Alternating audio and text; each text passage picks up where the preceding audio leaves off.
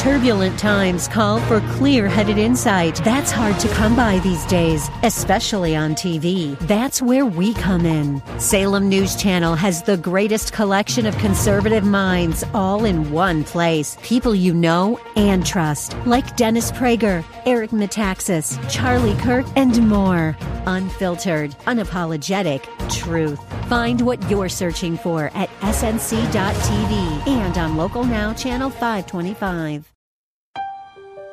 Scripture says that the goal is not to be conformed, but rather to be transformed, to be changed from within, to be changed by the power of God's Word and His Spirit at work within us.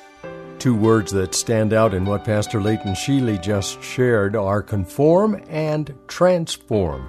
Both can be good, but oftentimes conformity has a negative feel to it and is not so positive.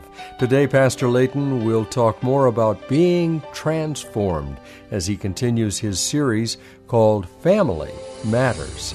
I'm Mike Trout, and this is an outreach of Church of the Highlands in San Bruno on the web at highlands.us. That's highlands.us.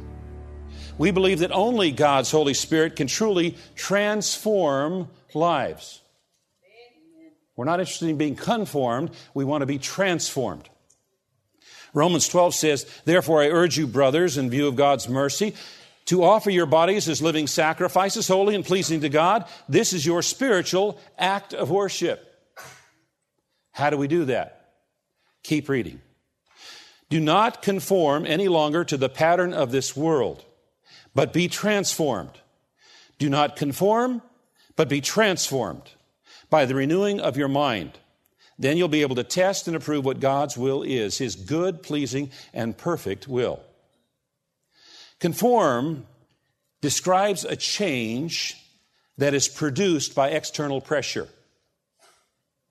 Transform describes a change that comes from within. Conform, external pressure, transform something from within. People can be conformed to the patterns of this world. They can be pressured by culture, political correctness, and other social pressures to behave in a certain way. Now, that not only takes place in the world, but it can also take place in some churches that are legalistic. They can come, you know, somebody comes to church and says, You can't do this, you can't do this, you can't do this, you can't do this. And people are pressured to behave in a certain way. They might look Christian on the outside, but that's only because they're conforming not because they've been transformed. Scripture says that the goal is not to be conformed, but rather to be transformed, to be changed from within, to be changed by the power of God's Word and His Spirit at work within us. Now, one of the words that's used in Scripture to describe this change is the word sanctified. In praying for his followers, Jesus said, Sanctify them in the truth. Your word is truth. And that's why we preach the word. When we get into the word, and the word gets into us by the work of the Holy Spirit, we become more and more sanctified. It is the Holy Spirit who does the work of transforming lives. Now, some people come and they're seeking, but they haven't yet made the profession, or they might be new in their faith and they're sorting things out, and we need to be gracious towards them as they do that. We need to let the Holy Spirit do the Holy Spirit's work, transforming instead of us trying to make them conform. A number of years back, many years back, when my dad was the senior pastor, I remember the story of uh, one of the owners of a local liquor store coming to faith in Jesus Christ. This guy was a new believer, and he was the owner of a liquor store. Now, back then, it was before deregulation, and if you had a liquor store license, you were basically, you had a pot of gold there. Because at that time, people either had to go to a bar or a liquor store to, to get their liquor there. They couldn't go to the grocery market. And so people were coming up my dad and saying, you know, that, that, that new guy that's in church, the one that owns, you need to tell him, you know, he, he can't be doing that because he's participating in people sinning because you're not supposed to abuse alcohol. And you need to tell him to stop it. And my dad says, wait, let's see what the Holy Spirit does. And what happened is, is that guy would slip tracks in with the Jim Beam and the Jack Daniels. He'd, he'd, he'd start conversations with people. He was bringing people to a saving knowledge of Jesus Christ almost every week. My dad was getting jealous of him. My dad say, He's got a better pulpit than I do. He's reaching people I can't reach. You know, that's an example of letting the Holy Spirit do the work instead of trying to force it on, on somebody. You know, it's not uncommon in our culture today for unmarried couples uh, to be coming to church and they're seeking God, they're checking things out and things like that. And if they're in our church and the Holy Spirit is present and the Word is being taught, then at some point they're going to come under some degree of conviction and they're going to have to make a decision. Do I really want to do what's pleasing to God or should I go find another church where I'm a little more comfortable? But it's God's work, God's Holy Spirit that does the work. I was, after the sermon last night, I had some, somebody come and say, You know, I first came to this church, I was in that situation. And if somebody in the church would have come up to me and said, You, I would have been out that quick. But because we are filled with grace and truth and give the Holy Spirit an opportunity to do his work, a work that only he can do, that person hasn't their blessing. You know, for those who wish to seek God, this church family is a source of guidance and encouragement. We grow together, and occasionally we stumble, we fall. We pick each other up, we encourage each other to keep on walking in faith. We desire to provide a place of transparency we are not impressed when somebody tries to impress us with how holy they are. We want people to be here and be real. You know, some people look at the church as being a business. And in a business, you make a mistake, you're out. You're fired. You're gone. Uh, but if a person is treated that way in a family, there's something wrong with that family. You know, my kids messed up, and, and when they did, I didn't kick them out we worked through things together, patiently, over time. And uh, that's the difference between a business and a family. Now, that doesn't mean that in a given family situation, there might not come a time when one of the family members is being so damaging to the family that they need to be asked to leave. That can happen. It can happen in nuclear families and it can happen in a church family.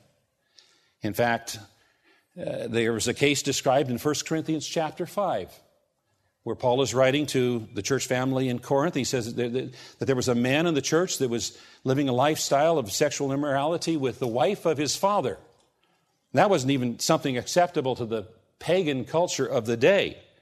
And when he refused to repent, the apostle Paul instructed he was to be expelled from the church, that his lifestyle was causing injury to the church and damaging its testimony and its work. Well, evidently, between 1 Corinthians and 2 Corinthians, the man had a change of heart and repented and wanted to be restored to fellowship with the church, but there were people in the church who refused. But listen to what the Apostle Paul wrote. I'm not overstating it when I say that the man who caused all the trouble hurt all of you more than he hurt me. Most of you opposed him, and that was punishment enough. Now, however, it is time to forgive and comfort him.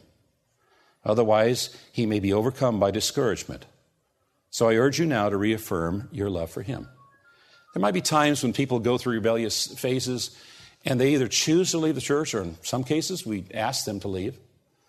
But if they are truly repentant, then we need to follow God's design for the church and, and bring them back into fellowship to encourage them. You know, we started this uh, sermon series talking about the connection between a husband and a wife and the marriage between Christ and his church. That comparison is found in Ephesians.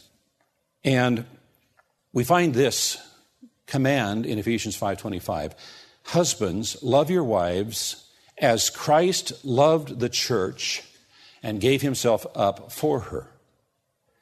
Think about how much Christ loved the church and how much he gave up for the church. He left heaven Not only did he come to earth, but he was born in a stable. Poor parents, barely getting by. He was an itinerant preacher, poor, rejected, abused. Finally, hung on a cross. The most incredibly miserable way to be tortured to death because of his love for the church. Christ loved the church. Question How much do you love the church? You know, there's a lot of people who visit various churches because they're looking for their favorite style of worship or their favorite type of preaching or a children's ministry or whatever. And their fundamental interest is what's in it for me? And if I may borrow and adapt a phrase from history, ask not what your church can do for you, but ask what you can do for your church. Can you help out in children's ministries? Greeting, ushering, singing in the choir, connections? How much do you love the church? Now, some people have been hurt in churches because there's no perfect church, because churches are made up of people and there are no perfect people. Some people are on a continuous search for the perfect church. One old preacher said, If you find the perfect church, please don't go there, you'll mess the whole thing up. There's no perfect churches, but we have an opportunity to work together to do something great for the glory of God. And one of the things that is so fundamental to a family functioning and a church family functioning is that there is continuous forgiveness. Forgiveness, forgiveness. When we have experienced the forgiveness of God, then we have a deep reservoir from which we can give forgiveness to others. When we have experienced the grace of God, we have a deep reservoir from which to give grace to others. Jesus said, He who is forgiven little loves little. He is forgiven much, loves much. So it's important for us to have an attitude of forgiveness. May our church be filled with grace and truth. Amen. Amen. And that brings us down to the end of this uh, message in a series called Family Matters. There are more messages to come, so I hope you can stay with us throughout the week at this same time. I'm Mike Trout. This is an outreach of Church of the Highlands in San Bruno, and you can find out about us and perhaps join with us as a financial partner when you go to the website highlands.us. That's highlands.us. There's a donate button there on the home page and also a contact button. That gives you the opportunity to share your thoughts with us, ask any questions, perhaps just let us know that you're listening. That's highlands.us. Have a blessed rest of your day and come back tomorrow at this same time if you possibly can when we'll once again open the Word of God and study verse by verse.